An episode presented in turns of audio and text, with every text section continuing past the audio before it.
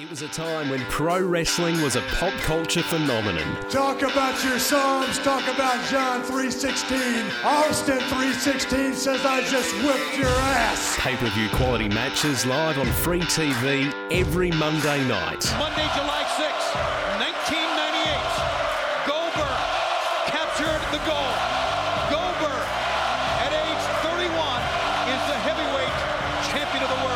look back at the battle between WCW Monday Nitro and WWF Monday Night Raw. It's me, Austin! Oh, son of a bitch! What? It's me, Austin!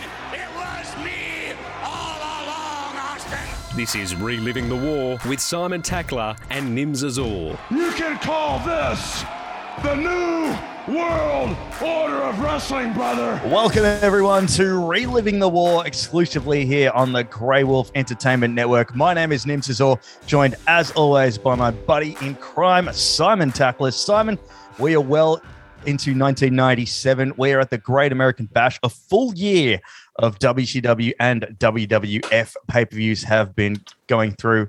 We're right in the midpoint of 1997. And, um, oh, how, how do you want to say who's winning the race if this was uh, if this was a sprint?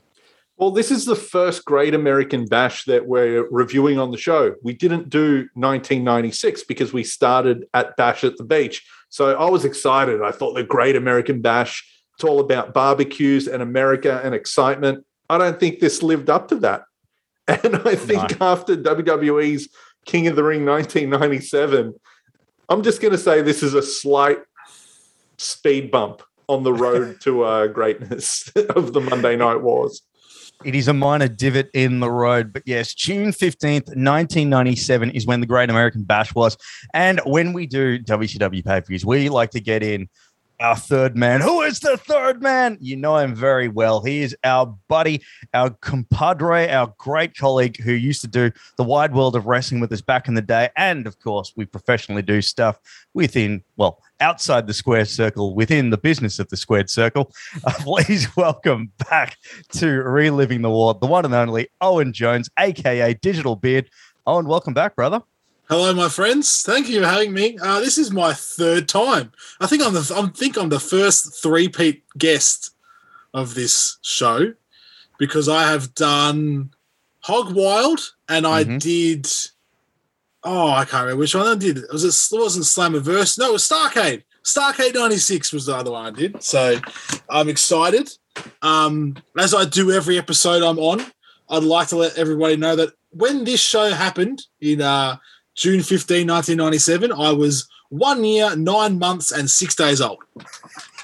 That is why we love getting on board. And that is why I specifically mentioned that date because I was just like, I'm pretty sure he's just barely walking at this point in time. But uh, Uh, look, knowing me, uh, look, I was this stage. I was I was two years off breaking my leg as well. So I broke my leg when I was uh, when I was three. So I wasn't too far off breaking my leg. So we're, we're doing well as a as a young Owen Jones. at least you didn't have to watch uh, the Great American Bash 1997. So it could always be worse. But um, no, I made I made sure I waited until I was nearly twenty six. Well, look, let's get straight into this pay per view because we start off with the, as Simon mentioned, this is all about America. It is barbecues. It is, you know, it's also Father's Day uh, uh, when this pay per view is. So we get a really weird theme. Like I was expecting, like you know, like the spa, the Star Spangled Banner or something like that. But what did you think, Simon, of the intro video to lead us into the um the pay per view? Because I thought it was one of the the smoother intros that they've done. It was smooth, but it was blink and you'll miss it. It was really short. It was only about 30 seconds long. It felt like a commercial. We've said that quite a bit about these WCW uh, intros. They don't feel like intros, they feel like ads. And it was all about the American worker and the American dream. And DDP is both of those things. And then they said, you know, Page Savage too. This time it's personal or whatever. And then that was it. And then they were like, Pyro, let's go to the announcers. One thing I finally not noticed but thought about, they do the intro videos in WCW. Then they cut to the announcers, and the announcers do a really long intro. It might be Mm. two minutes, and there's Yeah. no real music, there's no atmosphere. What are you doing in the crowd? Because just before a pay per view starts, for people who maybe haven't been to one live, they hype Yeah. you up and they say in five seconds, we're going to be on live TV. be as energetic as possible, and you go crazy. There's pyro. Then the first person's music hits. Keep the excitement up.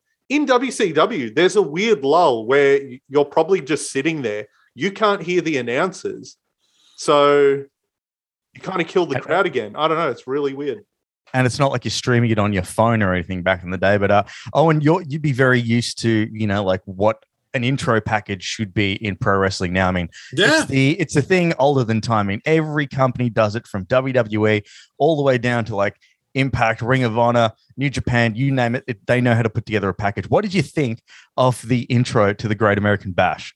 It was really, really, as Simon said, it was very short and sharp compared to the old uh, year 10 media projects that have, that have graced our, our, se- our screens previously.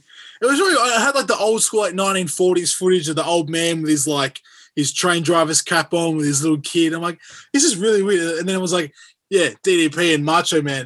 I love how the tagline for this pay per view as well was give him a nice warm hug on Father's Day. Like, what's that got to do with wrestling or anything at all? Like on this show, I don't understand. You could all. have. They didn't even work in the obvious like play on words. You know, give your father a bear hug on Father's Day or whatever. Like, Yeah, but the, I- I must say though, when when Schiavone says there's nine matches on the card, I just cried. I'm like, I, am like, I don't like like nine match pay per views. That's like that's current WWE spec, not like WCW. But I must say, um, he also said every match on this card is a match with purpose. I doubt that highly. and after watching this show, I doubt it even more. Yeah, look, we started off the the match like and I love it because he does that. Everything has a match with purpose. Let's get to our opening match, which is Psychosis versus Sonny Onoo. No, Psychosis with Sonny Onoo versus Ultimate Dragon. It's a battle for respect. it's like, oh my stars. But we saw last month in the last WCW pay-per-view at Slamboree, um, Ultimate Dragon still called Ultimate Dragon here. I'm not quite sure when he switches over to Ultimo Dragon or when WCW acknowledge him as Ultimo Dragon. But uh, it was a very slow plotting opener with William Regal uh, at Slamboree the last week. Whereas this is the sort of stuff that we're used to in a WCW pay per view. And Simon, you and I have seen many WCW pay per views in the past 12 months or so. So I'll throw it to you, Owen. What did you think of this as an opener? Because you know Summer Psychosis has worked pretty well. You're very well versed with Ultimo Dragon as well. These two guys are sort of at their peak at the moment in 97. Yeah, I um I was really surprised with this one. I I really liked it. I mean, I'm also a mark for as, as you said, I'm a bit of a mark for Ultimo. I do have a signed Ultimo Dragon mask, as as mentioned all the time on this show. Um, but no, I I really liked it. Um, the crowd was super hot for it. Um, and they popped for like I didn't realize how over Ultimo Dragon was, but he was super over. Um, they pop like he just he did just he did a snapmare and the crowd like lost like he did like a 450. I was like, whoa, like he's so over. Um, but there's one thing I, I actually just really liked the match. Like it was again, I you know I said it was a pretty like average show, like summing up before, but I actually really enjoyed this match, and it's not just me being a mark for the Japanese style slash. No, it's actually a really good match. Yeah. But I really enjoyed it. Um, I must say though, um, Mike Tenay was just stating the bleeding obvious, which I'm sure I'm sure Simon would would would have picked up on. um, at one stage, he was like, "Psychosis." His name translates to psycho. I've got that same note. no shit, Sherlock. What are you going to tell us next? His opponent's name translates to dragon. Yeah, we know. The today. ultimate dragon. That's why you're. Yeah, that's why you're the professor.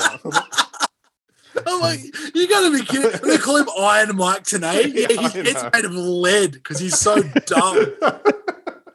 So yes, going on to you've this turned on Tenay as well. I'd always turned on him. Good. so let's, let's actually get to this match because, like, oh, you mentioned a very good point. The crowd is super over Super for Ultimo Dragon. Like, they are absolutely love it. Anyone would think that this is Bruno Sammartino in the Garden in '56. That's Yeah. how over Ultimo Dragon is. But this is the thing, and Simon, you can back me up here.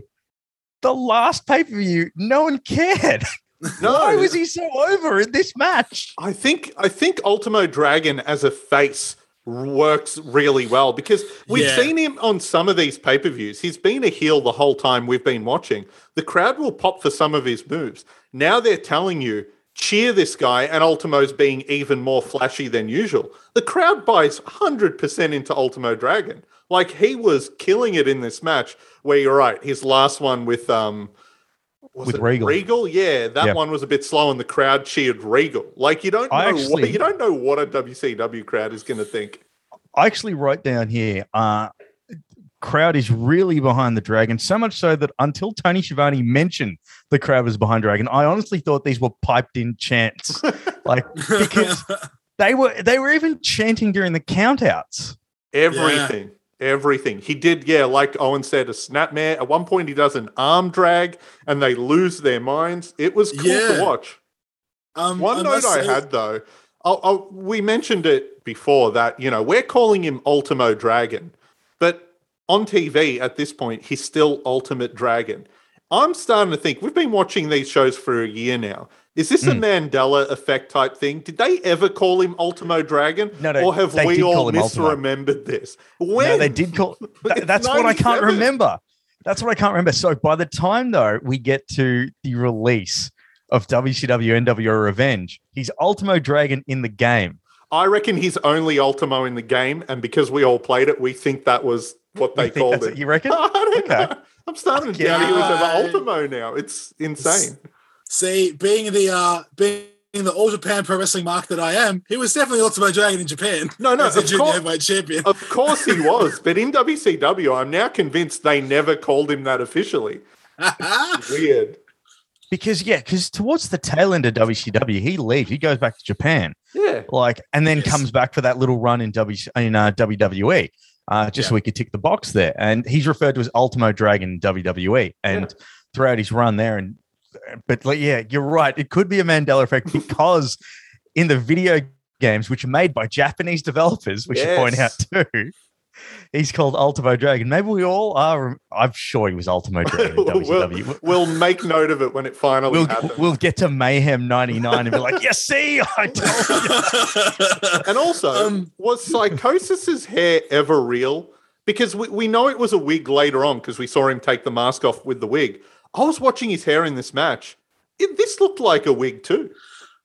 I think it's like Liger's. I think it was Hmm. real for a tiny bit because Liger's hair was real, But then it became part of the mask. but then became part of the mask. Um, yeah, I think it was like uh, kind of like Juvi's, how it kind of popped out the top for a bit.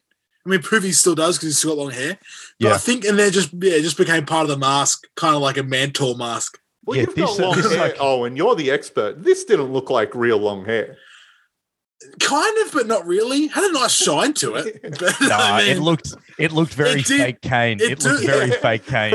actually, yeah, it did, it did look very Mayor Kane, didn't it? but um, I must say though, um, there was one spot where I genuinely popped over was when um, I was going to say Juvi when Psychosis um did the moonsault from the corner and then Dragon countered with a super kick. Oh yeah. That's like one of my favorite counters in wrestling when someone does that. I'm like, this is so cool. But I forgot how good that one was. Um, and at one stage, like, um, Psychosis did just like a flying shot, like just like a like a flying shoulder from the top from the top turnbuckle, and Schiavone called it a flying body attack, which I thought was hilarious. Schiavone does a lot of those flying leg kicks, all of that. Like, like, and he always likes to put like the obvious followed by a great adjective in front of it. Like, it's just that was just the thing that did. But uh, what did you think though? Because there was while these two had a great combination together, like they really did gel. I thought like they were like smooth as butter. But Yeah. there was also the little shenanigans from Sonny Onoo too, like because what happened was Sonny Onoo was the ultimate dragon manager for the Mm. entire run. At the last pay per view, he sort of, I don't want to say t- he had a face turn because it wasn't really a face turn, was it, son? It was just more of a Sonny get the hell away from me sort of turn, wasn't it? Yeah, when you turn on your manager. Hmm. And Yeah, then so that it's- kind of works. So by de facto, Ultimo Dragon became face, which is why Sonny Onoo um, sort of had all his little shenanigans. I mean, what do you think of that sprinkled into the match here on? Yeah, I because at um at Hog Wild, um he came out with Ultimo and they were doing the whole you know Japan number one kind of thing, Japan Ichiban. Yeah. Um, but um, I actually didn't mind it because because a lot of the stuff I've watched and like kind of like when I watch episodes along with like when I'm listening back to like your like the show when I'm not on it. Um, I was never really super sold on Sonny Onoo, but I actually didn't mind it because he was a little bit dialed down in this one. And even like even like got like further into the show when he comes back with Akira Hokuto, it's like I actually didn't mind him in this show because he he did what a what a heel manager's supposed to do, but he didn't do Yeah. it too over the top like he has in the past. I was thinking a similar thing. When I was a kid, I never thought anything of Sonny Onoo. I thought, mm. oh, he's kind of annoying. He's not that good of a manager. Since we started this show, month by month, he's kind of winning me over. I don't mind it looking back. Yeah. Like, it's kind of entertaining. And he does those, you know, like martial arts kicks to the guys when Mm. they're on the outside. It's pretty impressive. We don't see But it's- Paul Heyman doing a back leg front kick to anyone. Like, it's kind But of he, good. he was a very good junior heavyweight wrestler, so it was always it was it's cool to see him do some like yeah some of those cool little like those stab kicks that he was doing. So yeah, I actually I liked it, mate. It had a bit of a sloppy finish, but overall I really enjoyed it. It had a real sports entertainment finish too because it was just like I I absolutely love the ending because it was the age old that it's like this aha I'll I'll show you. Oh no I've kicked my guy. What's happened? And the best part too the best part too. So um Sonny Onoo accidentally kicks psychosis in the back of the head uh, as he goes for an Irish whip. Um and you know he's obviously trying to get Dragon gets psychosis does the, oh, oh no what have I done? What have I done Psychosis gets in the Dragon Sleeper, taps out. Oh ono tries to. The best part is Sonny Onoo tries to interfere, and the referee's like, "Get away from here!" and then Psychosis taps, which leads to a great line that I loved from Mike Tenay. You can understand that in any language. yeah, I heard. I remember I heard that. I'm like, oh jeez. But uh, look, if we're judging the pay per view so far, I thought this was a solid opener. And Yeah. you poor man, Owen, I, I thought you're probably thinking, you know what, this is a good one. They've got to me on a not a great one. Hey, look, I was yeah, as you said, look, I was excited. I'm like, look, great opener. And then when I saw Chris Benoit using a computer, I'm like, I'm sold. This is a 10 out of 10 pay per view. like, I'm like, this is the, one of the greatest pay per views of all time. Him Yeah. like, like when he was stroking his chin and trying to like really like you know like just really wise in his response to this Mark's question. I've written down it's a WCWWrestling.com segment, which when you think about it, the acronym, so it's World Championship Wrestling, wrestling.com. Um, Always back in the back in the day on there used to be a joke that like, oh, it's called WCW Wrestling because it's going to be like different brands like WCW Cooking, WCWKnitting.com and all that. oh, I want Just some that old- now. o- old school humor from 1998 internet marks but um but yeah so essentially what, what's happening is chris benoit's in a wcw segment wcw.com segment where he's basically doing an a reddit ama before it was ever a thing and there is just some jabroni typing out the question and it's the most obvious like you know like ty- i'm using a computer a kid And looked 15. yeah. Oh, I'll tell you how much like it's only when you go back and watch this sort of stuff, Simon, and because this is very much our vintage too, Owen. Like this is when we're just sort of first getting the internet, you know. Uh, so Simon, that would have brought back some great memories of uh, back in the day of early internet usage. Oh, it blew my mind. Like the first ever websites I saw, like, you know, in primary school when they showed us the internet, like, Mm. There's a WWF website and a WCW one. So, yeah, mm. I might have read this transcript of Chris Benoit's great interview. Just to give you a heads up on that one too, Owen. So basically, back in the day, there was mainly three websites that everyone used to go to, and that was either a wrestling one, NBA.com, because that's the because you'd always see NBA.com on everything, and CNN.com, because they were the only like sort of mainly publicized website. Other than that, and Yahoo, perhaps. See, I, I remember when, when I was in primary school, I think it wasn't until you were in like grade two when you were allowed on the internet on the school computers. It was very strange. But also, I'm a lot younger than you guys. So, yeah, That's the real so. internet. We didn't have that in grade two. Yeah. There was no Yeah. internet in grade two. Nah.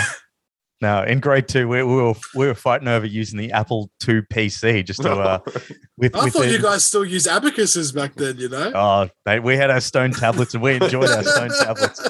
Uh, let's get to the second one. Funnily enough, I remember. Do you remember Simon using abacuses in primary school No. Remember the- with the, with the coloured ones? You never had those? Oh, Actually, I did. So there you go. There you go. It seems like the guy that's way younger than us used an abacus as opposed to the guy that is my age. But anyway. It just goes to show the budgets at Count Park Primary School. well, let's get to our second match, which is Harlem Heat with Sister Sherri and the Steiner brothers. Now, this is something that I will, I want to see a YouTube 10 hour compilation of the Harlem Heat smack talk as they're walking down to the ring because that always gets a fantastic reaction to me. What did you think, Owen? Uh, you know what Scott Steiner looks like in the present day and in his heyday. What do you think of uh, Steiner and Rick Steiner uh, with the little entrance where they just basically look like two creator wrestlers? I actually didn't write this. I'm like, I was like, I actually read this. I'm like, this doesn't look like Scott Steiner at all. But um, but I must. Uh, the first show I did with you guys at Hog Wild, it was this match. It was Hmm. Steiner Brothers, and it was the Harlem Heat. And I said it then, I'll say it now. It's the battle of the best entrance music in WCW. Mm. I have a big mark for the Harlem Heat slash Booker T entrance music, and Steiner Line is the greatest song of all time. So, but um, awesome. See, I actually really like this match too, which is so we're, we're two for two to start with. Yeah. But um, um, the, my main note for this match was this ref looks like they just pulled him from the crowd, beer gut hanging out, and he was wearing Air Maxes. What a guy! Yeah, WCW's referees weren't exactly the pinnacle of fitness, as we see later on in the main event. But we'll get to that when we get to But it. like- But um, Because like most refs will wear like black shoes. He had the full white Nike stripe up the side. I'm like, this guy's sick. it, it literally looked like you know someone was in the locker room like, "Do you have a ref for this match?" but um, but yeah, the the Steiners. Um, I even mentioned this uh, when we did Slamboree. Steiner line is super underrated. And Simon, did you pick up Tony Schiavone's line where he referenced Rick Steiner as a very intelligent man? yeah, because they were, you know, Bobby Heenan was trying to do his job and he's saying, oh, you know, Rick Steiner's a bit of a weirdo and, you know, he's kind of crazy. And then Tony's like, no, he's a very intelligent man.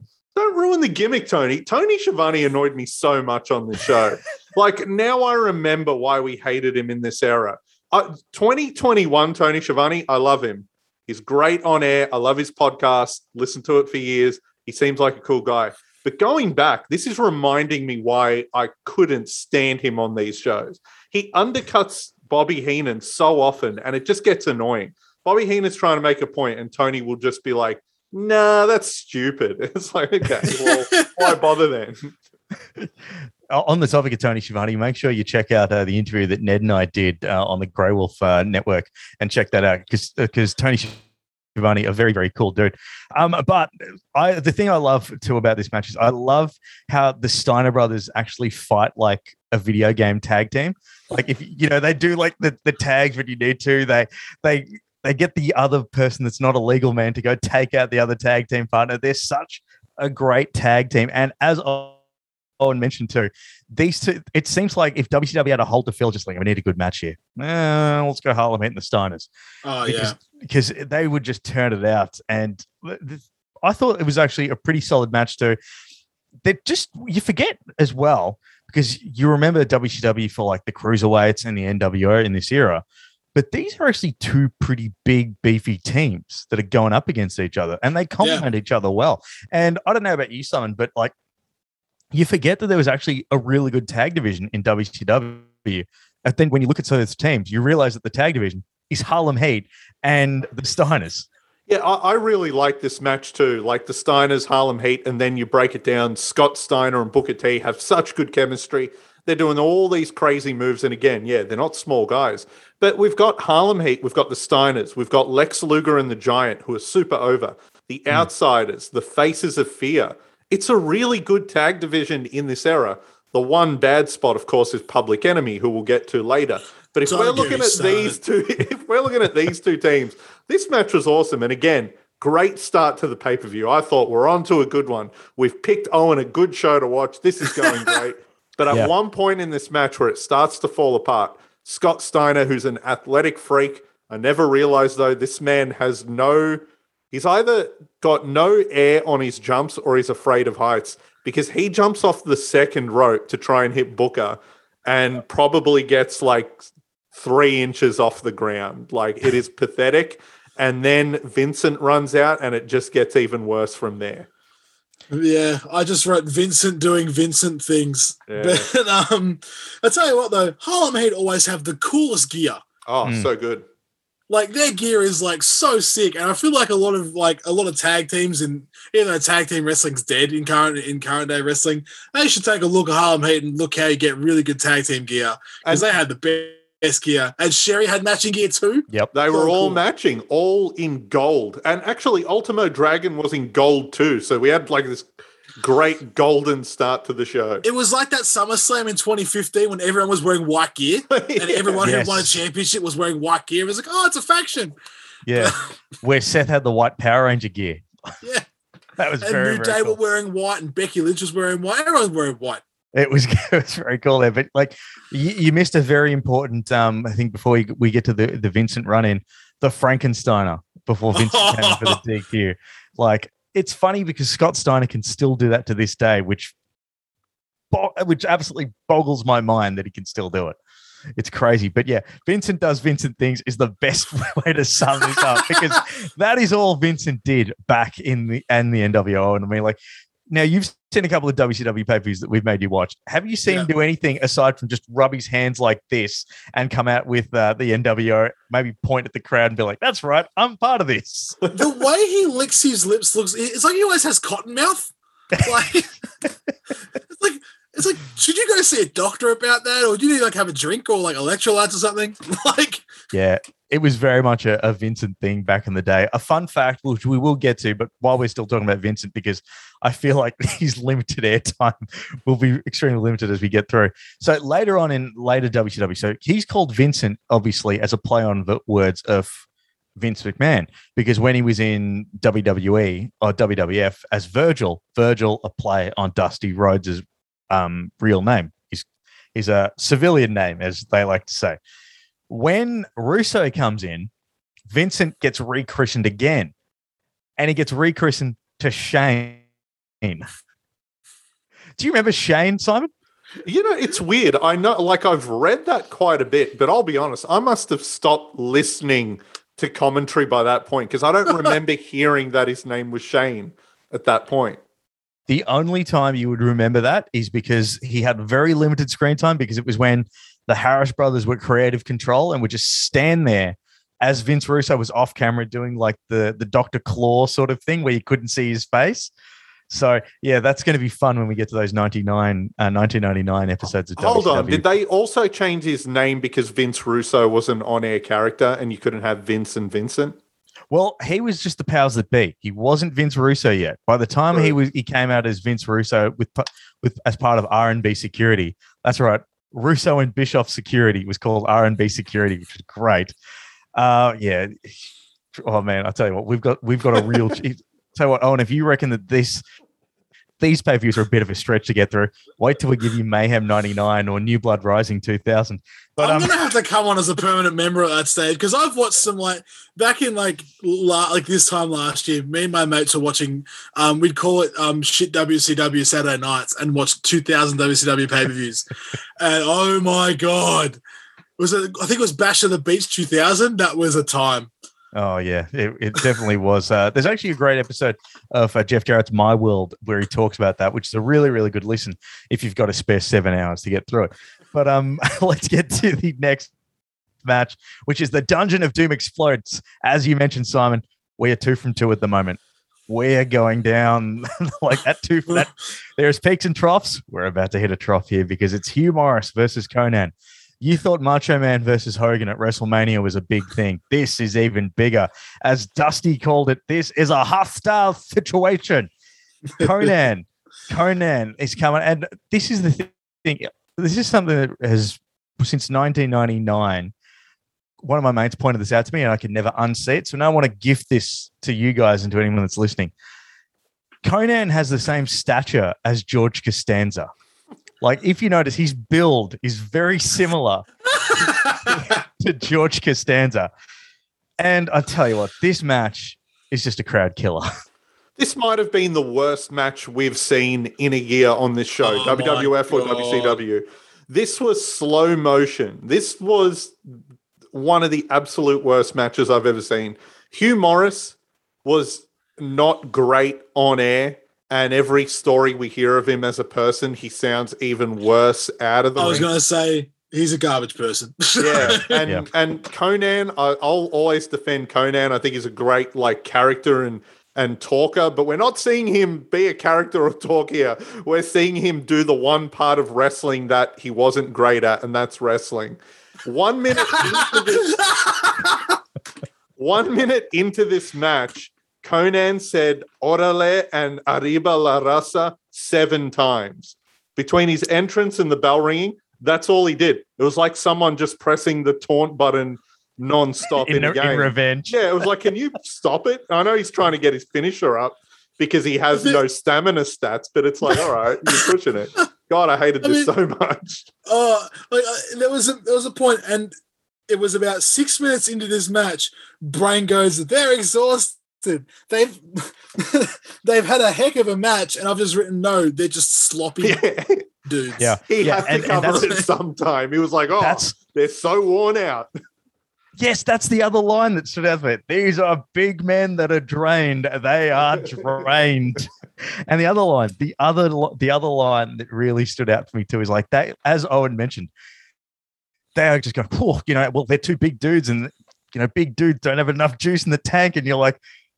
When all three of your commentators are there going, boys, you need to go home. You need to really go home here. Now, This now, felt is- like, you know, the way they were moving and doing like arm wrist locks and all that. It felt like the type of slow fake wrestling you do at home with like your friends just to muck around. Like, Mm. now I've got you in an arm wringer. Oh, now you've done a go behind. Like it was the fakest match I've so it was seen. slow and plodding. It was in it was in slow motion. I like how the crowd cheered because the match finished. That's all they Yeah. were cheering.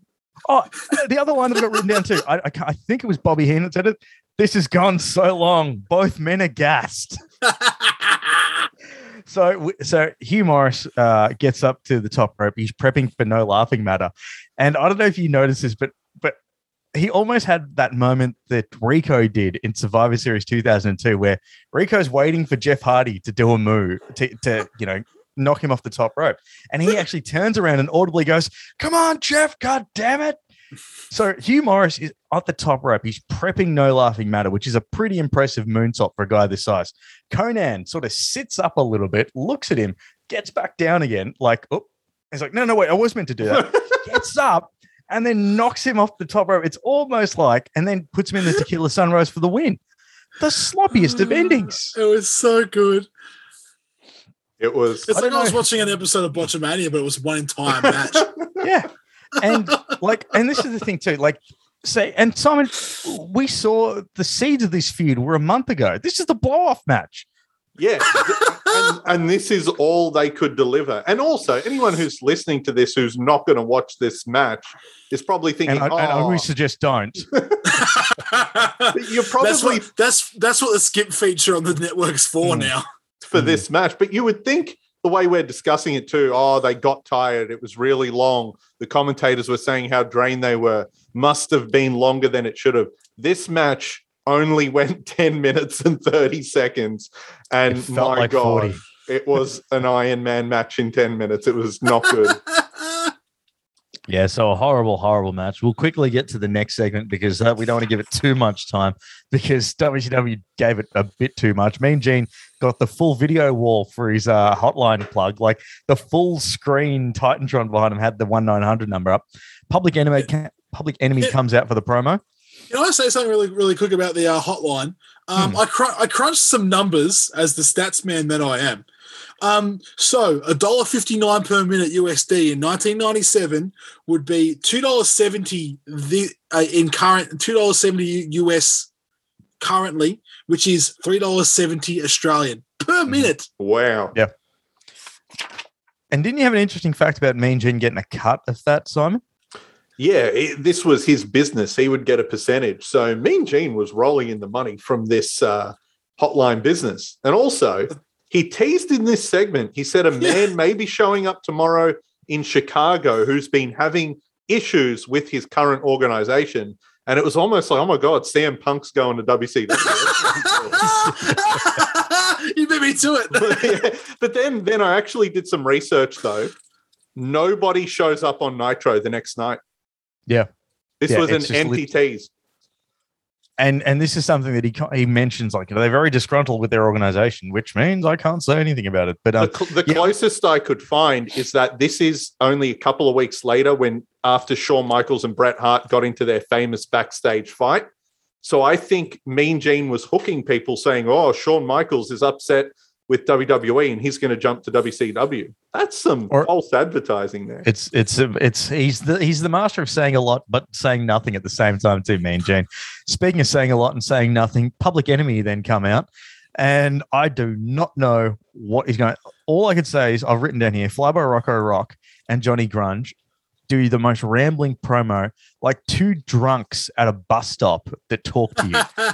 that is what it was because like th- th- th- they bring out a table, all three of them. So Gene, Flyboy Rock, uh, Flyboy Rocco Rock, and Johnny Grunge all sit on the table, and I, I don't even know what the hell this was. the only good thing about this promo was a line that Gene said because that because the because they were going all crazy and yelling and public enemy yelling and screaming.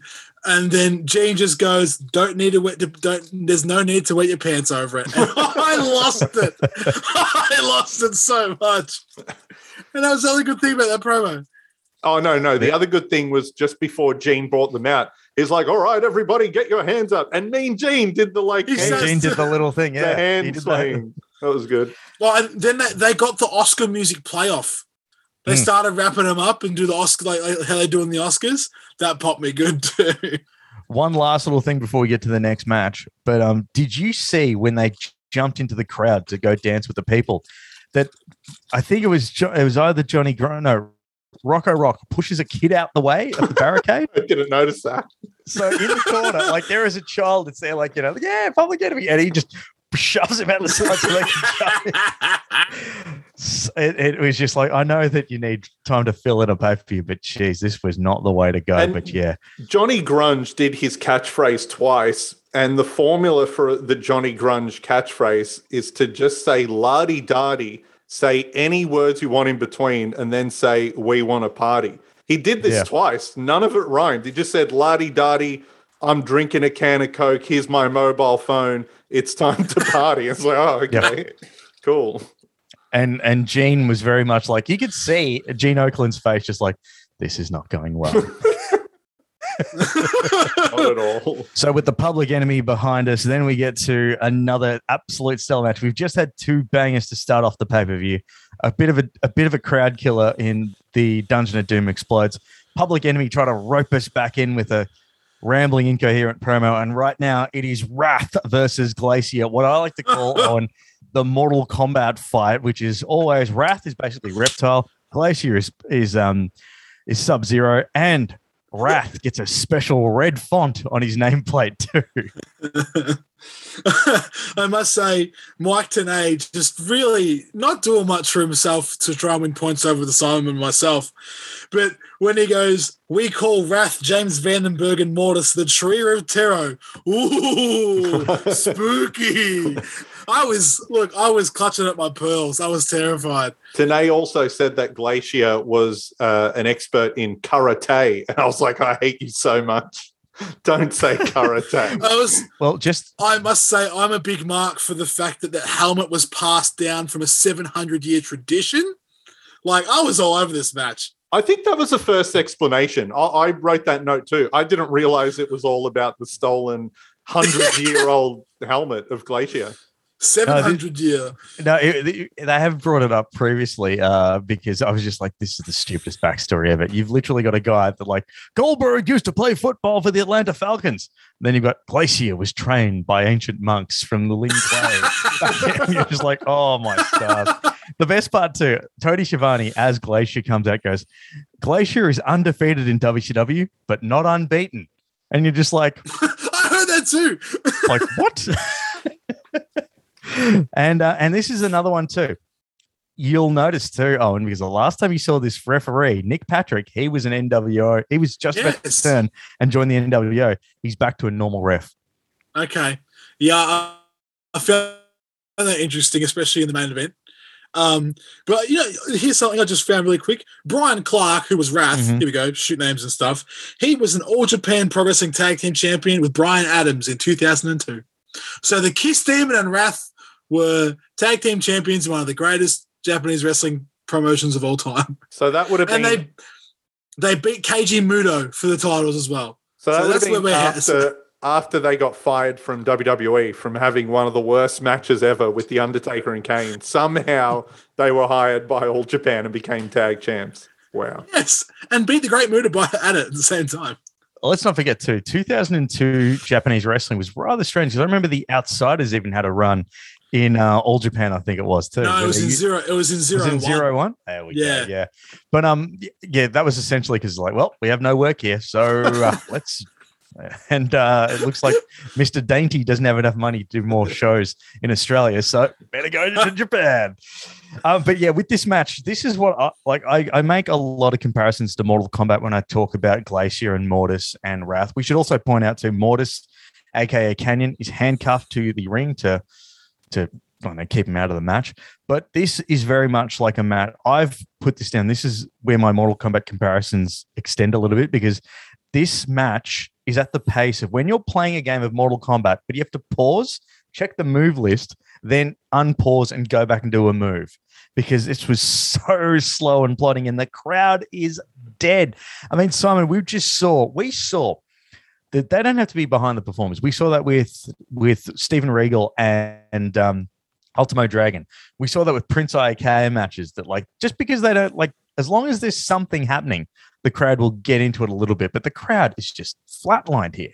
Well, I think like we've seen with this story in particular, when it was Glacier and Mortis, they were going out there and having these weird hybrid kind of karate fighting matches that were at least exciting and short, and there were kicks, and the crowd would be into it. Wrath couldn't do that at all. This hmm. was so slow, like you said, and there were some bright spots every time they'd get up and like do a spin kick it was okay but hmm. yeah it went back to headlock so often and you're right someone was looking through the booklet trying to memorize how to press down forward punch or whatever Yeah. one interesting bit of commentary too though mike Tenay gave us mortis's backstory he Oh, wasn't like a monster or like some voodoo guy he said Mortis was a former pro wrestler who was suspended because he was so violent that he went to do pit fighting in Southeast Asia.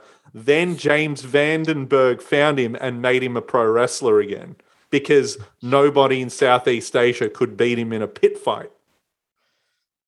Oh jeez. Oh my Isn't, isn't James Vandenberg? Isn't that the Sinister Minister? Yeah, it's James Mitchell as well. Yeah. Um, Oh I my must say, my my one main. I have another two more main um more main main notes for this one. Um, at one point, Mike Tenay says, "We've seen some nonchalant covers before, but that's an all timer." um, when I think Mortis was cover, uh, sorry, when uh, Wrath was covering Glacier. Um, so apparently they keep a record of all time worst pin covers. um, and then Mike Tenay replacing Dream on commentary. Dream and I share the same thoughts. I don't want to sit through this match either. Yeah, look, this is just a. uh, there was a nice superplex by Glacier. I will give him that. But aside Yeah. from that, um, he gets he gets the win via chain. work. the the age old chicanery. I just love it. Where the the two things that, that that stood out in this match that made me just have a little chuckle was. Um, uh, James Vandenberg. I was about to say James Vanderbeek. Um, I don't want to win. yeah. So Dawson goes uh, to Nick Patrick's pockets and tries to take and steals the keys so he can unlock Mortis. But in that time that he's doing it, uh, Mortis has got a chain, which looks like it's just like a necklace, basically. It didn't look too heavy duty for a chain. It wasn't like the bully ray sort of thing that you'd see around his neck all those times in Ring of Honor. So he pegged the chain, but it did the, oh no, it's going over Wrath's head. On Glacier's caught it. Glacier's used the chain. Knocks He threw- out um He threw it over the Chicago River. He gave that a massive hike. Yeah, went, don't, don't say Glacier caught it. He didn't. It went over his head, and then he had to awkwardly go like fumble and pick it up off the off the mat. Yeah, so he it, so eventually he used the chain, gets the win, and thus this match is done and dusted. However, Wrath and Mortis then completely dismantle Glacier in the corner in a hellacious beating that everyone was pretty indifferent to. I, my last note for this match was how did this segment get 20 minutes? Oh, it, It Glacier went just- forever. Glacier was, I don't know, like everyone just like, remember, Mortal Kombat was a big thing back in the day, and Glacier was really much riding that wave. Like, it's funny now because, like, Simon, do you feel like there's a weird, odd nostalgia and retro and a fair bit of retconning that, like, Glacier was really, really good? Yeah, we're getting a lot of that. And I think Cody Rhodes has been part of this too. You know, he had Glacier walk into the ring at the original All In or All mm. Out, or whatever it was called back then. And yeah, there's been some rewriting of history. Like Glacier was really cool. And look, kind of entertaining looking back on it, but this match was garbage. Not Yeah. not a not an example of this being good. I think this match though, I want to point out um this was the match in the show where on the replays up to this point they would do a star wipe because it was a great American bash, fireworks and Mm. stars. When they would do the star wipe, they would do a firework sound effect, and it was super loud and super annoying. It would go wee. I think this Yeah. match Oh, they is stopped that doing what that it. was? Yeah. Yeah, It's but at one point, someone was like, "Can you turn that down?" And the director just gave up on it. in the production truck, someone's like, no, no, we really don't We need to do this that anymore. every replay. so look, there's that match done and dusted, and then we get to a rather an oddity in uh, early '90s or late '90s WCW, and that was a women's match. Now we've seen a few of these in the past, and oh, and you saw uh, it's it's essentially Medusa versus a Japanese female. That's generally what happens, and this is a title versus career match. Akira Hotoko, uh, Hoto- oh, I've buggered that up there. Um, what's what's her, what's her last name? Akira Hokuto. Hokuto, that's it. Hokuto, yeah. Yeah. Akira Hakoto um, versus Medusa. This is a title versus career match, and understatement of the year, Tony Schiavone with a big home court advantage for Medusa. Now, this goes to show you too just how far women's wrestling has come, and it's kind of unfair to judge it, but we're so used to seeing what women can do on like a big stage now that going back and watching a match like this is really, really substandard because there's the hair pulling and it's it's a mid '90s women's match. But I, I were you shocked at this one's because we well clearly we know that Medusa went on to have a rather large and still decorated career now. I mean WWE Hall of Famer, you know, a legend still to this day. But when a, you saw a legend monster truck racer. Yes, well, there you go. But so, Owen, when you see title versus career and the two people that are in the ring, it's safe to assume that Medusa's winning this, right? Look, I'm not gonna lie. I actually legit popped for the finish. like, I'm like, oh shit! Like, I actually legit popped for the finish because, hmm. like, me being me, I like, which is funny because, like, you thought me being me, I would have connected the dots. I knew like Hikochu didn't retire till 2002. like, I'm like, oh yeah, but then like, yeah, I legit pop for the finish. I'm like, oh, okay, that happened. Hmm. But um, yeah, I, I did, the storytelling in the match was brilliant. I actually didn't mind this match. It was actually it was actually one of the better women's matches that we sort of see too because it had a little bit more substance to it. Because Simon, until until now, what has the storyline been aside from Medusa versus non-American female? Yeah, I think they put all their eggs in the Medusa basket. Every match we've seen on pay per view with women has been Medusa versus someone. Last month we saw her and Luna Vachon have an okay match, but again, it, it wasn't for anything. I thought this might have been the best women's match we've seen. I kind of liked it. It wasn't perfect. It did start with hair pulling. And like we've mentioned, like the last match, this sort of had one foot in modern women's wrestling, but also hmm. still remnants of the fabulous Moolah slapping and hair mares in the match. Like this was weird. And you're right, Owen, this was like good storytelling with Medusa's knee injury, but they Yeah. made it look too real for the crowd because Medusa didn't get her leg injured by Akira. She injured her knee doing like a double axe handle from the top rope and then sold it the rest of the match. Yeah. I don't know if the crowd knew that like this is part of the story. Cheer for Medusa to come back. Like, yeah, it was kind of cool, but maybe ahead of its time in a weird way. Mm. I must say though, Lee Marshall, what a voice! really good in this match too. I made fun of him the first time we saw him. I was like, "Ooh, Lee Marshall is the women's Mike Tenay." He was dropping stats on every champion Medusa's beat. He told us who trained Akira Hokuto and who she's married to and who trained Medusa, and he knows their finishing moves. Lee Marshall is pretty damn good. Yeah, I was really, really impressed. Um, yeah, just the whole match. Yeah, like the commentary was great, and the storytelling was really good. And um, Sonny Onoo didn't really get too involved either. Like they really kind of like, like you could tell, you know, because it was her retirement match. They really just made it focus on the wrestling. Yeah, uh, and and really did catch everyone off guard because when when you think, okay, uh, this is the best way to get uh, Akira Hokuto um, the, the the belt off her because yep, Medusa finally gets a moment. They're not going to retire her, but you're right, and it did get to the point where so when Medusa wins, sorry loses, Mean Gene comes out with the post match, and he is just being.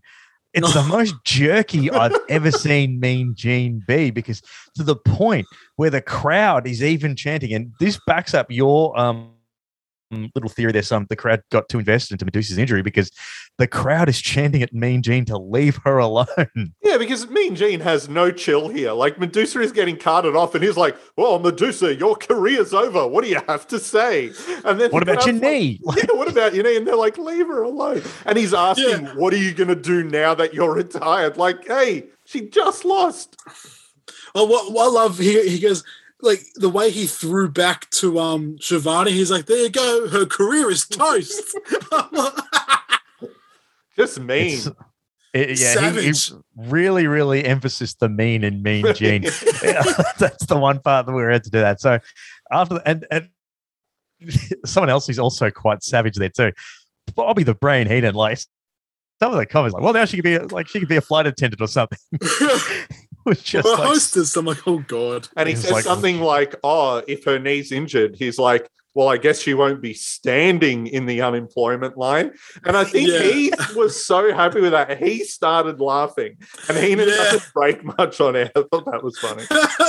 but it's also it also led to my next best favorite thing of uh, 90s WCW, the disgusted Tony Schiavone. It almost it it because it tries to channel the old Bobby the Brain Heenan and Gorilla Monsoon. Will you stop kind of thing, but it just goes so far to where it's just like Tony Schiavone just like that's just downright offensive. How dare you? Kind of thing. but um, we get to our next match, which is Chris Benoit versus Meng. This is a death match as well, which is ironic considering the fact the last time they fought, it was a death match, and both men are clearly alive. No, this Uh, was a, officially a return death match. It even said it on the Oh, graphic. Return death match. That's different Right. somehow. now, my first thought is: Does this is this pay per view have pretty much the same matches as the two previous ones? like, this is very 2015 WWE. Yeah, it, it's um. So this was a, a weird sort of blood feud because, like, just to catch people up, Meng uh, and Benoit had their death match at Slamboree, where Meng won by putting the Tongan death grip on Chris Benoit, and it was a stiff as hell match, uh, as you would expect with Benoit and Meng in there.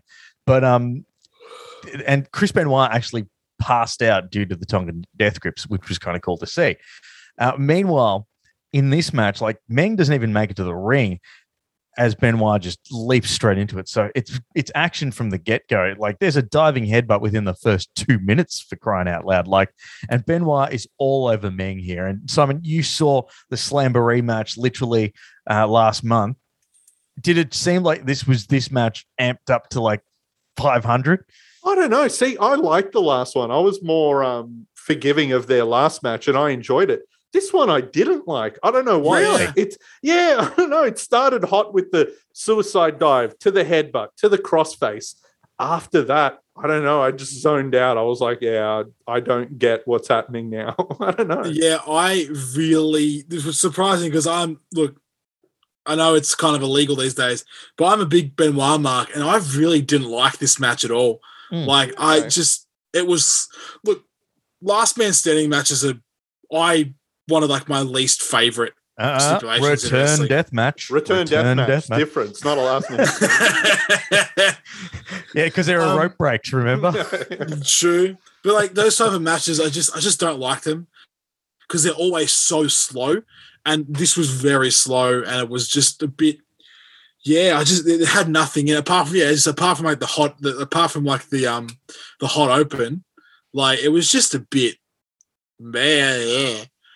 like See, I, the I reckon. No, go on, on. Like I said, the one thing that I did enjoy was when Meng was going up to the top rope and Dusty goes, "That's a lot of man going up to the top rope." See, I, I um, I sort of I like this one better than Slamboree. I just thought this was a little bit more intense because you had the backstory of their last match at Slamboree. Benoit's amped it up, a t- uh, like he's kicked it up a notch, definitely. And the ending was fantastic with Meng doing the stretcher job because it sort of in the same comparison to how Chris Benoit was pretty much passed out due to the power of the Tongan death grip. We saw Meng have to do a stretcher job because of the crossface. So I thought that part was pretty cool. Did they Um, drop the stretcher he was on? Yes, it will get we'll we'll get to that bit because then it goes to a Mean Gene. Uh, he, so it goes thrown back to Mean Gene on the stage, and he legitimately gets shocked because oh my god, they just dropped Meng on the stretcher, and the, the camera goes to the stretcher where Meng is sprawled on the ground after the paramedics go and drop him. I mean, surely that wasn't part of the plan, was it, Simon? that felt like Mean Gene ad libbing, ad libbing, which Mean Gene would do, I guess, because they dropped Meng off the stage and off the stretcher, and Gene was like, "Oh my god, they dropped him." They probably cut to it because poor Meng just looked so helpless, like yeah, passed out, fell off the stretcher, just you know. You, And he's going to sell it too. he had to sell it. You imagine next they load him into the ambulance and they don't close the door properly, and he like rolls out of the back. It rolls out and then falls down a gorge. Call the hotline for more info on where Meng is. Yeah, but yeah, Meng goes back to the uh to the to the like, without missing a bit. Like he's clearly missed a bit. Didn't sort of remembers. Hang on, I gotta get my dollars in. goes back to plug the hotline where he says, "Who will debut tomorrow?"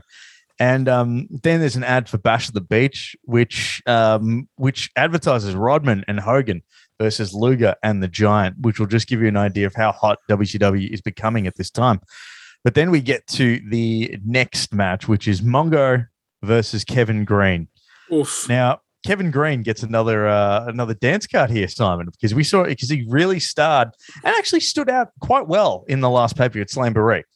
Kevin Greene was so good in that main event. That main event was amazing. Can't say anything bad about it.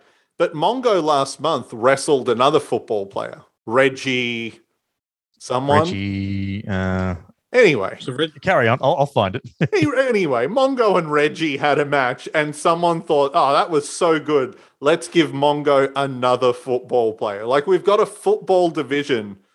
Reggie White. Reggie White, Reggie White, Kevin Greene. Next month he'll be wrestling Steve Blue and Johnny Red. And anyway, Mongo's fighting all the football colors there. All the primary colors he's getting through. Then he goes up to the tertiary colors, the secondary colors, and then we're gonna have then we're gonna have Kevin Greene team up with uh, with Co- with White to have the team of light green.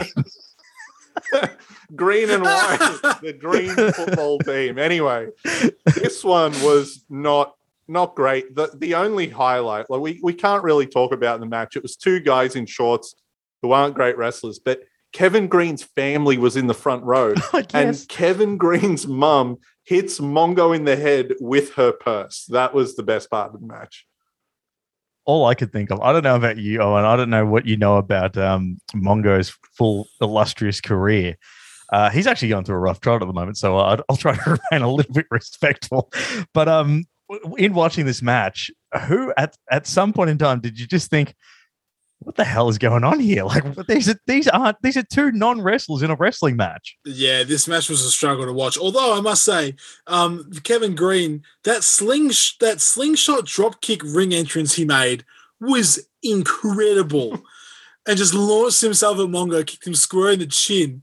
Mm. Um, but yeah, apart from that, it was pretty pretty struggling to watch. Um, although Dusty does go, um, um, Greene does like the ten punch count in the corner, and then Dusty goes, "You can hurt that head." You, uh, it's like you can't hurt that head. You'd have to use a hit him with a brick or something.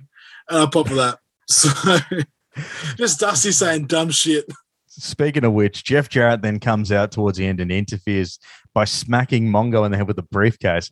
Accidentally, but it just looked the most telegraphed. Like it's almost, he might as well have run as he's running out to the um to the ring. Just go, quick, move him in the way, move him in the way. Poor Uh, Jeff Kevin- Jarrett and Mongo. Every single finish to every single pay per view match is briefcase to the head. Whichever Hmm. guy is in the match, we got to stop doing it. Yeah, Free but- money in the. They invented money in the bank.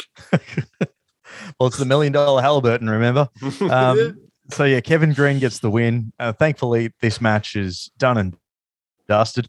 Hopefully, Kevin Greene's not back, but I can't remember what happened to Bash of the Beach just after the main event. But we'll get to that. We then cross quickly to Medusa in the back. She's still in pain, and back to the match. Like it's, it's the most pointless cross backstage. Yeah. Like, what did I miss anything? Like, literally, it was just like mm, Medusa still retired. Still done. We needed Mean Teen there just to ask her more inappropriate questions.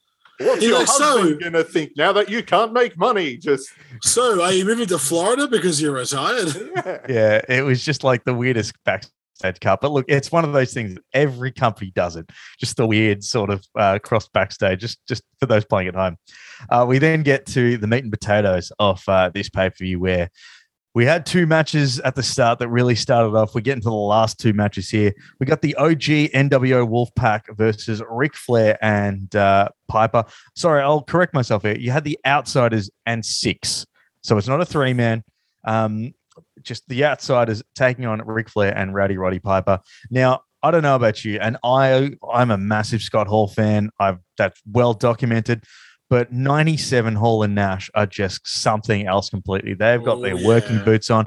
Now, Owen, when you see like you've seen a lot of later Nash and even today Nash uh, Yeah. and and um Scott Hall, when they are in their physical peak and prime, they're just two completely different. It's like watch, it's chalk and cheese, isn't it? It's just it's one of my favorite times of wrestling. Just two big beefy boys just oozing with confidence and character and just beating the crap out of people. Um, yeah, I I love this match. Although Simon, I do want to steal your segment. Let's play the age game. because how old how old was Fla- were Flair and Piper in this match? I looked this up while I was watching the pay per view because I thought Ah. it was interesting. Ah. but but go go ahead. I can't remember. I know they're both in their forties, which I thought was So- interesting. Flair was 48 and Piper was 43. Hmm. Yeah. And then Hall and Nash, they were 38 and 37. And that's interesting because there's a lot said about, you know, back in this era that WCW had all these old guys. Now, in the current times, if we compare that to AEW, AEW is building a roster around guys the exact same age. Kenny Omega Yeah. is in his late 30s.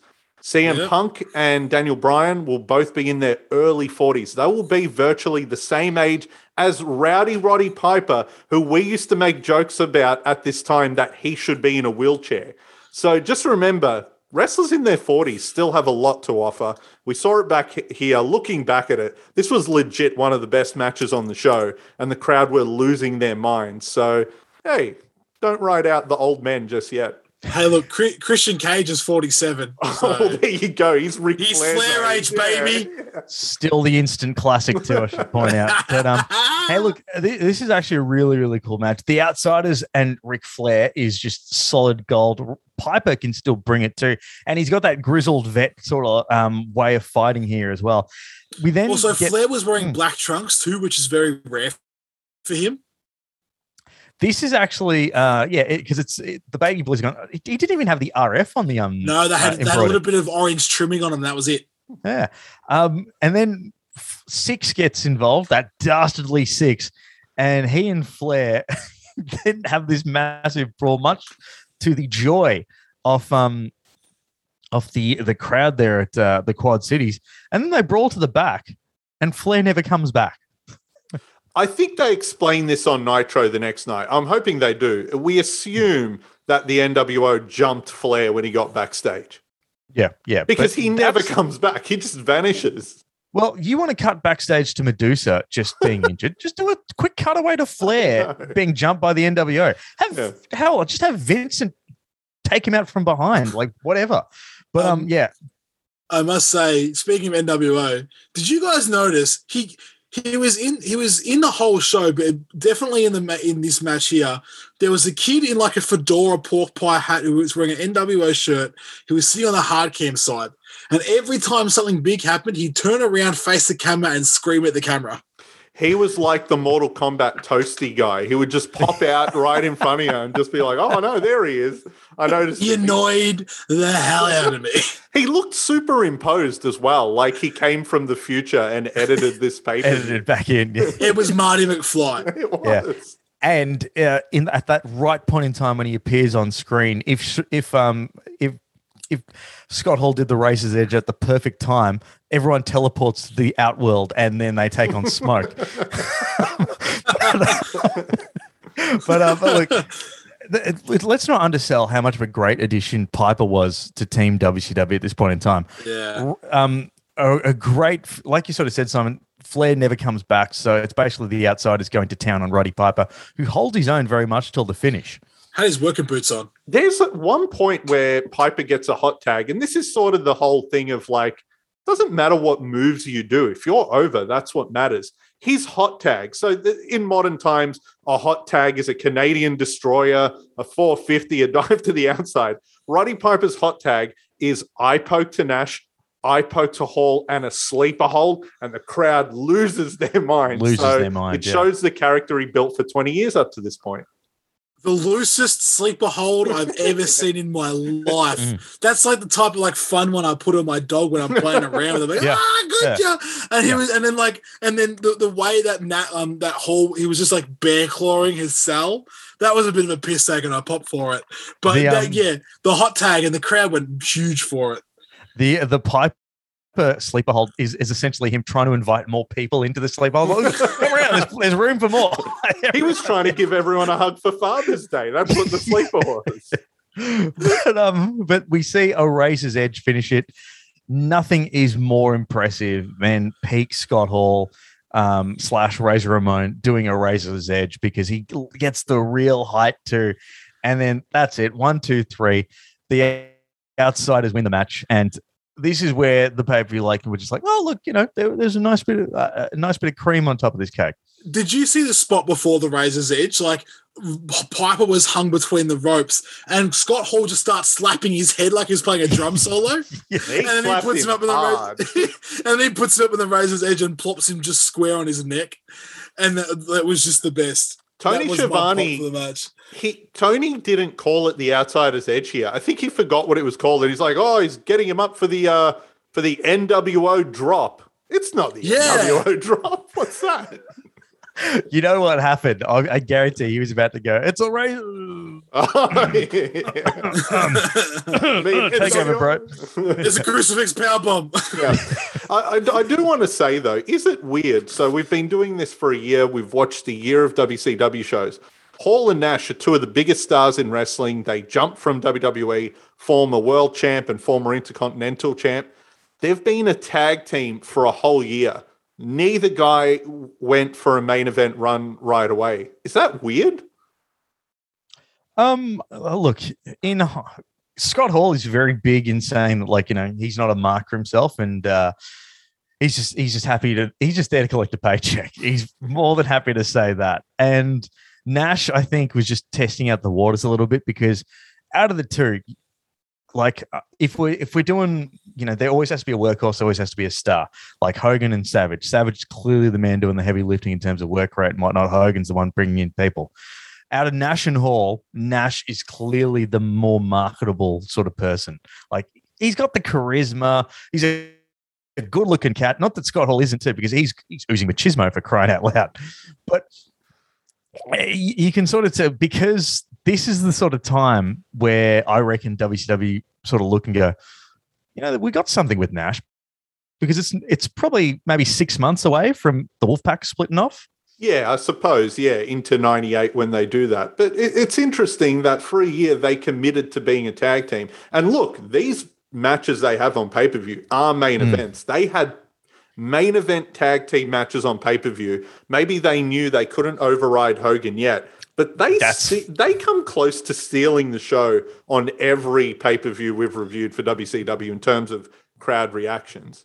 I was about to say there's one big factor that stops their main eventness, and that is Hulk Hogan. You're always going to be second banana to Hogan. If Hogan wasn't there, they're definitely main event is full stop. But um, Maybe they knew we'll get the best reaction during the show, and we'll just say, "Yep, you have the main event." Razor's Edge finishes it up. We get to the main event. This is Macho Man versus DDP. We got Michael Buffer doing the intro. Uh, he does the intro for Mickey Jay, the referee, too, who was just a strange one there. Mickey Jay was actually quite a big staple of WCW later on, too. Um, I don't know how many nitros you've watched in succession on, but he's basically like there because you remember how the WWE used to always have Earl Hebner and Mike Chioda and that kind of roster. Mickey Jay is essentially the Earl Hebner role. And would you say that who would you say is the Earl Hebner of WCW, Simon? Mickey Jay or um, Nick Patrick? It's got to be Nick Patrick. To me, Nick, or Nick Patrick and Charles Robinson were the two big WCW refs.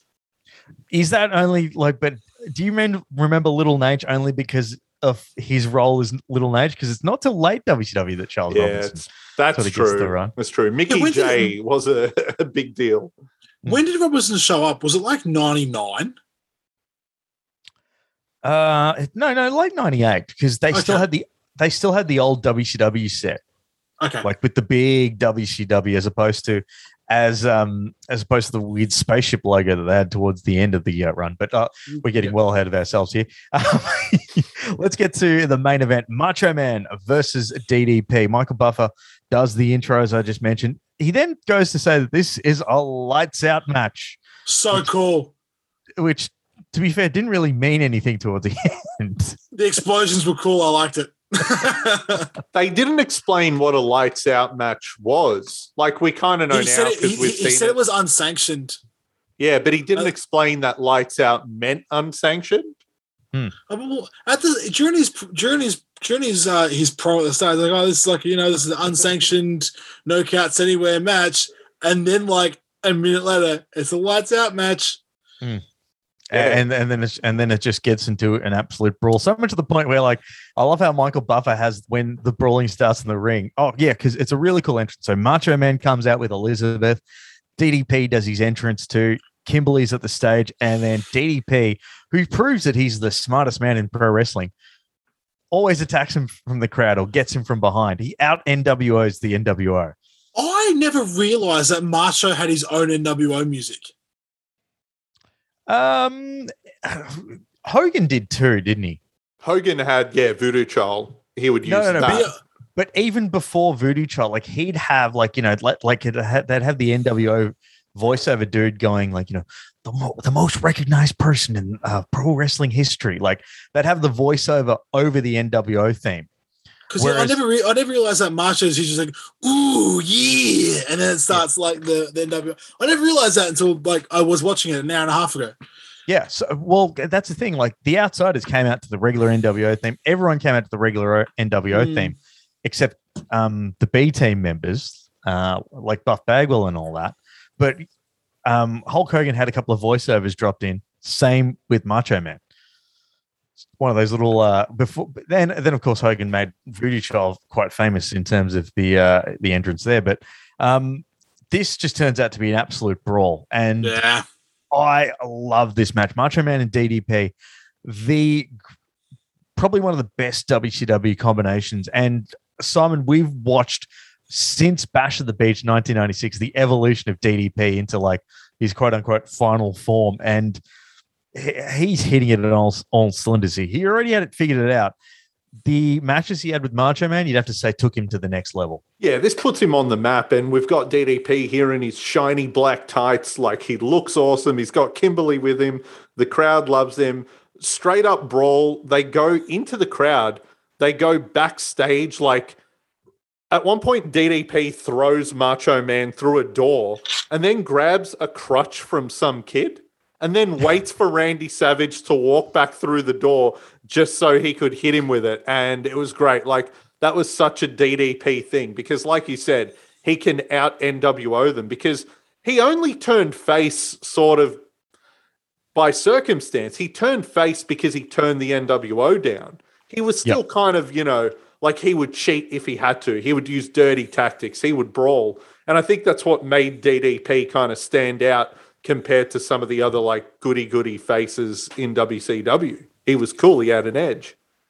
There was even the uh, the picnic area, that weird picnic area that they brawled into as well, where he even gets the, best line where he gets the entire barbecue. It's like, oh no, he's found the Weber, and then they tip the. ch- That's an actual line, and then they tip the char hole at him, and then I think Brain says it's a good thing you didn't set him on fire. There.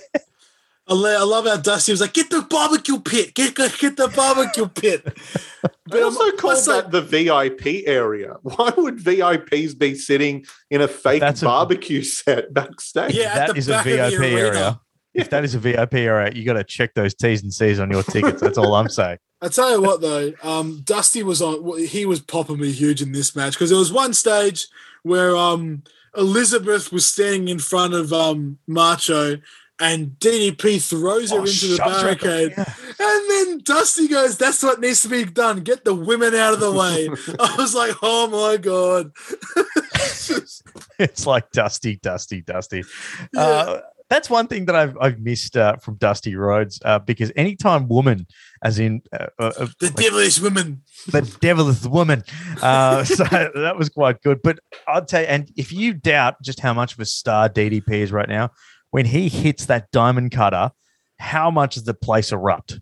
Yeah, It's huge. They is love it. So huge. That Um, move had a life of its own. The only the only part that disappointed me in terms of how over DDP was, at one point he's just getting beat up by Randy Savage in the corner, and the crowd starts a "We want Sting" chant.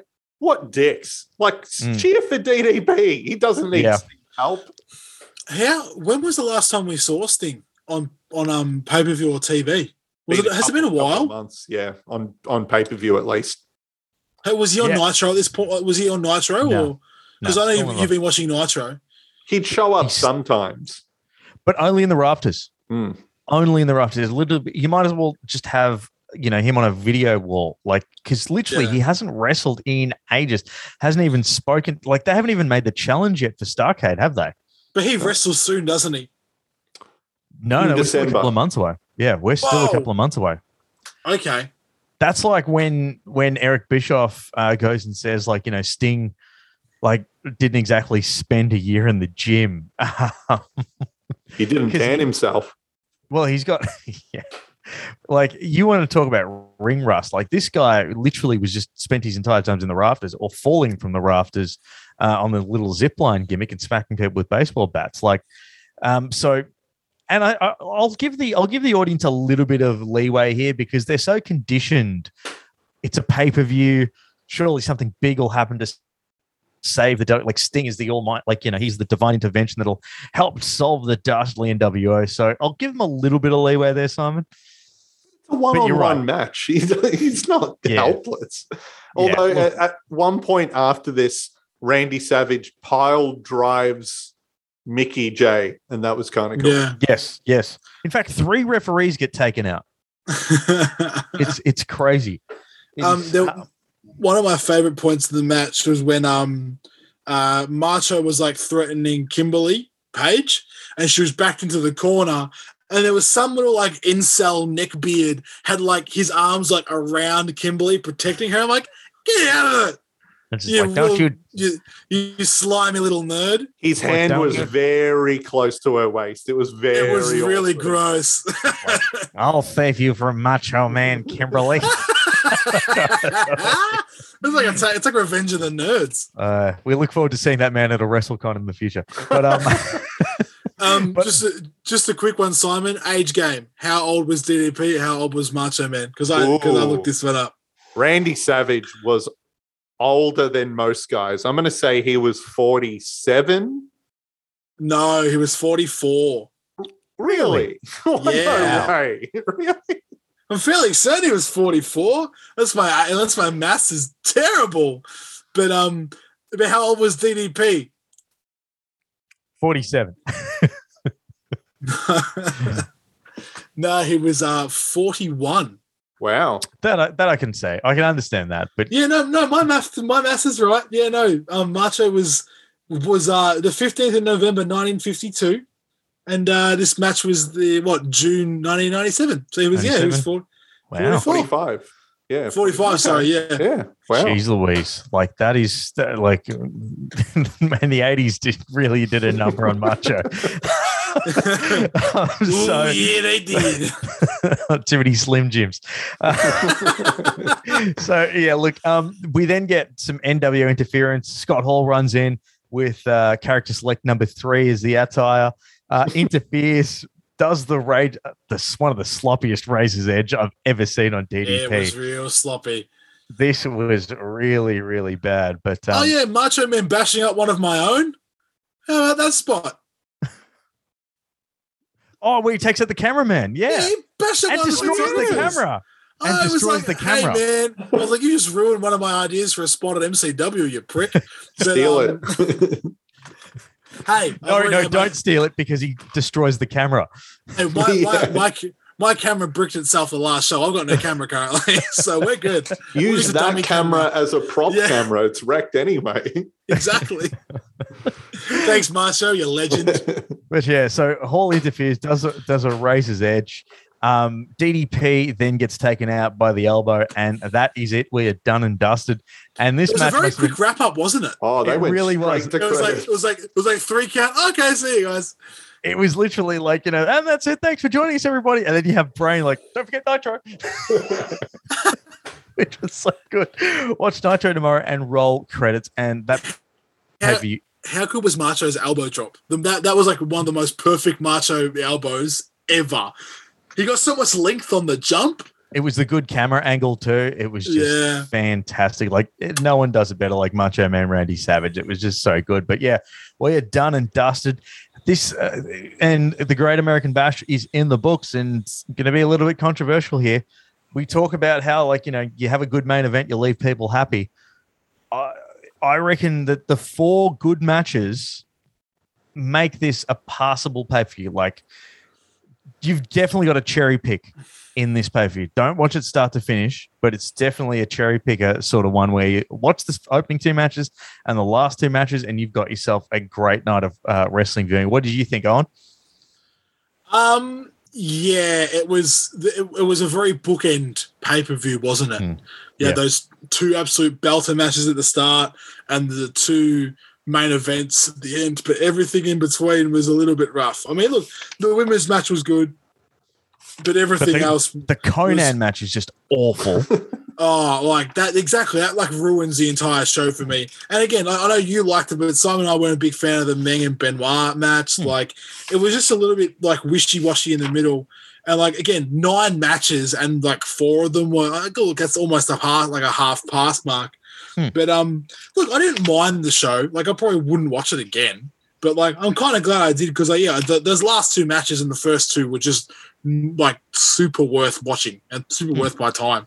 So this was very much a staple off. Uh, like we we talked about this off air too, Simon. Like WCW would always sort of bookend their stuff where, like, you know, so the first match you'd watch, be like, this is fantastic. I'm so glad I spent my thirty nine ninety nine or whatever it was back then.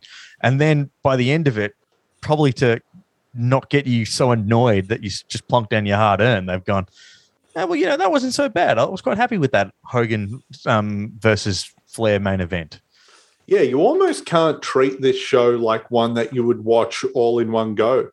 You know, if this was Yeah. on live, you would watch those first two matches and then go make lunch in the middle, go get a drink, go to the bathroom, and just come back for what you care about. They don't give you a reason to care about those matches in the middle. Even though it started and ended well, I, I think I still didn't like the show because the middle was the, the middle was almost worse than any other middle of the show we've seen. Hmm. Left a bad taste in my mouth. But yeah, the good was good, but the bad was horrible. Yeah, the bad was a little bit horrible, like I said. But but like going back to how WCW didn't really they didn't really know how to structure the middle of their pay-per-views, and that's very true. But at the same time, we've also moved a little bit further away from the days where you know you had um what was that was it ice Tr- ice train remember like ice train and scott norton matches like we, we've thankfully we've at least moved away from that stuff hey, fire and ice ruled. But now we have Konnan and Hugh Morrus, so it's not any better. So. yeah. Yeah. look look yeah it, it's really is you pick your poison don't you but look uh, all in all, like I said, cherry pick this one because the two main events are fantastic. Mm. There's probably better um, Harlem Heat and Steiner Brothers matches that you could watch both individual, like both, you know, Harlem Heat versus Steiner Brothers matches and Harlem Heat and Steiner Brothers independent matches of Yeah. themselves that you can check out on the network. But uh, and there are much better Ultimo Dragon Psychosis matches too. But yeah, this is really a two match show, all in all. Like if you want to tell someone you've got to see the rise of DDP, this is one of the shows. This is one of the main events that you got to watch. Mm. Well, who was the main the MVP on this show? It wasn't Mean Gene on this one, as much as we love him. No, this was definitely a, a stretch for Mean Gene Okerlund here. I, this, you know, okay, if we if we're talking if we're talking um in ring, I'm going to say Scott Hall. Yeah. Yeah, Scott Hall was a superstar on this show. Yep. Hall is really the thread that goes through the entire thing. But if we're encompassing everything, including you know concession stand holders, I'm going to say Sonny Onoo. Oh, because he, wow. because Sonny Onoo actually like he's a constant throughout this pay per view. Like in every match that he's involved in, like he makes he adds that extra bit of theatrics to the um to the to the opening match. He's great in the women's match as well. But yeah, like he's just entertaining. He even takes a selfie when he's walking to the ring with his wrestlers. He may have Yeah, with invented Akira Hokuto, selfie. yeah. Amazing. Mm. On the old disposable cameras. Um, yeah, I'd I'd probably agree with you then, Imsy. I reckon um yeah, definitely, yeah, I reckon Hall probably my uh my best my BOG, my three votes. I, I definitely uh it's going to be a hard one to to split the two. Um, Mm. you'd lean actually now I say that you'd lean a bit more towards Scott Hall there because he did a lot of the heavy lifting, but Yeah. Uh, all, all in all, like I, I left that pay per view fairly, uh, like I said, the main event left a good taste in the mouth as opposed to the rest. But you're right, the middle is just atrocious. The highs are so high, but the lows are just ground zero, aren't they? Yeah, these lows were underground. And then again, this was a show without Hogan, without Luger, without the Giant, without Mhm. Sting. So this next one, Bash at the Beach, you know, a year on from when the NWO formed, it's a big one. We've got Dennis Rodman involved. So I'm looking forward to that. WCW better deliver. We've had two okay shows from them. This one better be a big one. But at least the next show we're reviewing is WWE in your house Canadian Stampede. We are guaranteed a good show at least. Mm, This is arguably given this Canadian Stampede is universally recognized as the best next to WrestleMania X7. This is the best WWF pay per view of all time. Uh, a lot of hyperbole and a lot of salt and peppers going into that, but uh, it's definitely what uh, the consensus is, and I cannot wait for that one too. Oh, And and if I it's been abs- if, if, if I get my way, I might be back for that show. but um, Owen, mate, we loved you. We always love getting you on board at WCW pay per view, man. And uh, just your final thoughts with the entire presentation, with everything that you've just seen in the past three hours. Yeah, look, it was an interesting one. As I said, that's the, the top the, the the the top two, like the, the bottom two and the top two matches were awesome. Everything in between was a bit air. But production wise, it was probably better than the Starcade match I watched at the start of the year. So I must say I was pretty like that, that was good. Like they're definitely getting better and better. Um I just had a quick glance at the card for the uh for Bash of the Beach 97 and uh it's a tasty looking card, I must say. I'll have to watch that. I'll, I'll either, either have to again intrude in on, on this show and review it, or just watch it or go along with you guys. Because uh, I actually haven't, again, I haven't seen any of these shows because this, Mm. like, I was like, what? I was almost at break at, at leg breaking stage of my Mm. life. I was only two when these shows were happening, so was, it's still it's like new wrestling for me. So it's very very cool. And that's and that's the premise that we've been uh, absolutely loving about doing, reliving the war for the past twelve months. The fact that it gets people watching old wrestling, Yeah. so we so we don't all sound like Rocky Monero and like, oh, it was so good back in the day. Da da da da da da da. Shout out to Dad if you are listening. Uh, but yeah, look, uh, this has been a lot of fun. We've got Canadian Stampede coming up next. Oh, and if people want to check you out on the socials, they can check you out where. Uh, digital underscore beard on Instagram. It's very uh very lackluster at the moment. It's kind of just there's no posts because there's no shows to you know shoot or anything. But Uh, I do post uh, daily photos of my brand new six month old puppy dog on my Instagram story. So if you want some uh, Tully action that isn't Tully Blanchard, although I am getting him a Four Horseman t shirt. So um, if you want some Tully action, uh, he's on my Instagram story. Make sure you do check out uh, the fine work that Owen's done because let's not forget the start of 2021. There was a lot going on. There's some great photos from the Deathmatch Down Under uh, initial shows and the shows that uh, from there onwards. Some great uh, MCW snaps as well. So make sure you check it out. Plus, I've, uh, there's a couple of uh, shows. Uh, you did a couple of throwback images, the old black and white moody ones that you really excel at. That uh, I really yeah, enjoy. My portrait work that everyone seems to be jumping on the bandwagon. But remember who started it? This guy. yeah, so make sure you check that one out for yourself. But um, Simon, this has been a lot of fun. We'll be back again, same time, right here on Reliving the War. I don't know why I did the same time. I, I went into, I'm hosting the driver's seat mode. Join us next week where we'll chat to Jake Kostecki. Uh, Oof. but yeah, we'll be back with a big edition of Reliving the War right here on the Grey Wolf Network. We'll catch you next time.